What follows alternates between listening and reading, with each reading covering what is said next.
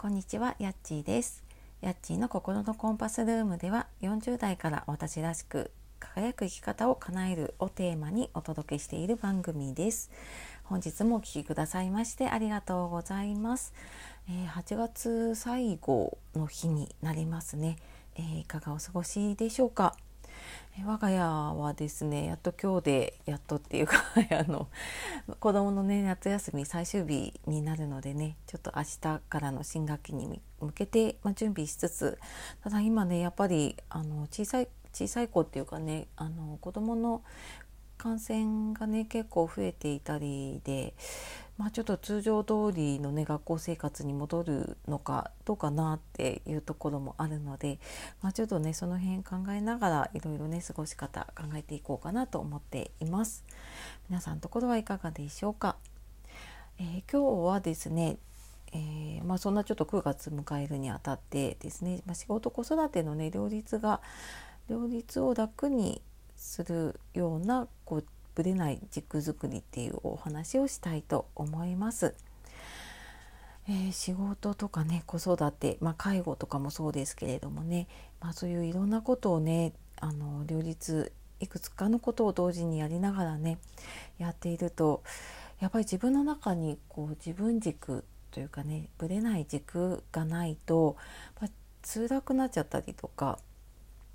であと逆にねその軸があると、まあ、こういった今みたいなねコロナだったりいろんな時代が変わっていったりとかね環境が変わったとしてもそのやっぱ環境の変化に負けなかったりとか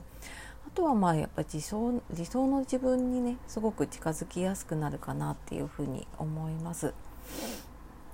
で例えばなんかこの軸がねぶれちゃう時、うん、仕事してるとね私も会社員だった時に良かったんですけどあ今日はなんか早く終わりそうだからね早く子供を迎えに行こうって思っている時に限って、えー 仕事を頼まれてねちょっと残業できるっていうかねちょっとこれできるって言われていや明らかに終わらないなって思いながらもうんでもなんかなみんな大変そうだしなって思って結局お迎えが遅くなるとかね。あとまああのあ今度休みにね家族でどっか出かけようって言っていたのに、まあ、急にねちょっと同僚に仕事変わってって言われてうんって思いながら シフトを交代してなんとなくちょっとこうモヤモヤってしたりっていうことねあったなっていうふうに思います。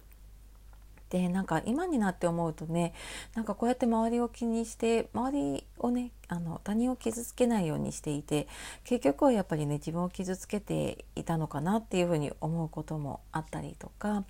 あとやっぱりそこでなんかちょっと違うなって感じる時はねもしかしたら手放す時あの何かその仕事の中の何かこの部分をね手放さなきゃいけなかった時だったりしたのかもしれないんだけれども、まあ、そういうね手放す勇気とかも必要でうん何かこうその環境に居続けようってしてしまうとね逆に新しい環境が手に入らなくなっちゃうなっていうふうに思うのでねうんなんかそういう手放す勇気とかねそういうのも必要かなっていうふうに思います。でじゃあその時にねちょっと簡単にできることですね2つかなはい2つあります。でまず何かを決める時にね違和感がないかなっていうのをちょっと自分に疑って 問いかけてみるっていうことですね。まあ、さっきのそのね残業をやってほしいって言われた時に内心はやっぱりいやでもなって思うところがあるででもそれを断れずにいたりとかあと以前だとねあの会社の飲み会とかね あった時に本当は行きたくないんだけどなみたいな時に、うん、と本当は多分断りたいんだけれどもただやっぱり周りみんな行ってたりとかあとやっぱり仕事の付き合いがあるしなとかっていうことでやあの判断の軸がね他人に行ってしまうとやっぱりなんか行ってで結局あなんか 疲れただけだったなみたいなことねある方も多いんじゃないかと思います。なのでそういう決める時にね違和感がないかなってなんか違和感がある時ってやっぱり自分の軸じゃなかったりするのでそこはちょっとあ本当はちょっと自分はどうしたいのかなっていうのをね問いかけてみるっていうのも大事です。でもう一つは何かやりたいと思った時、まあ、新しいことだったりとか、まあ、ちょっとしたことかもしれないですけれどもね。やりたいって思った時にいやでもちょっとやっぱりできないかもしれないってこう頭ごなしにねもう自分で勝手に却下をするんじゃなくってじゃあなんかそのやりたいができる方法はないかなっていうのをねちょっと探してみるっていうこと、え、やってみるといいかなって思います。でそのえー、昨日のそのできないことよりできることに目を向けるっていうのもそうなんだけどもうできないとかねやれないって思った時点でもうそれ以上何かやろうとする方向にはいかなくなってしまうのでそこでやっぱりやるっていう方向に少し意識を向けていくとじゃああのそのためにできることを、まあ、小さなねステップかもしれないけれどもそういうことをやっていくと、えー、少しこう周りに合わせてねこうあやめようって思ってたことが実はできるっていうこともあったりするかなって思います。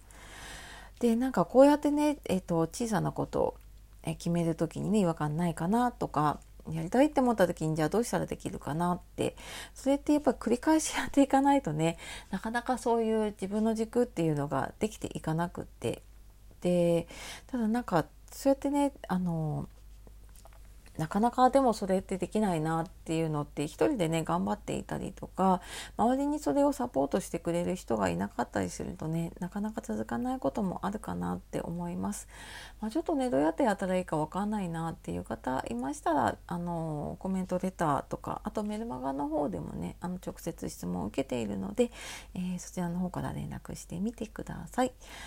はい、えー、やっぱりね繰り返しとかね継続がね大事になってくることになるのでね、はい、一緒に頑張っていきましょう。というわけで今日も最後までお聴きくださいましてありがとうございました。素敵な一日をお過ごしください。さようなら、またね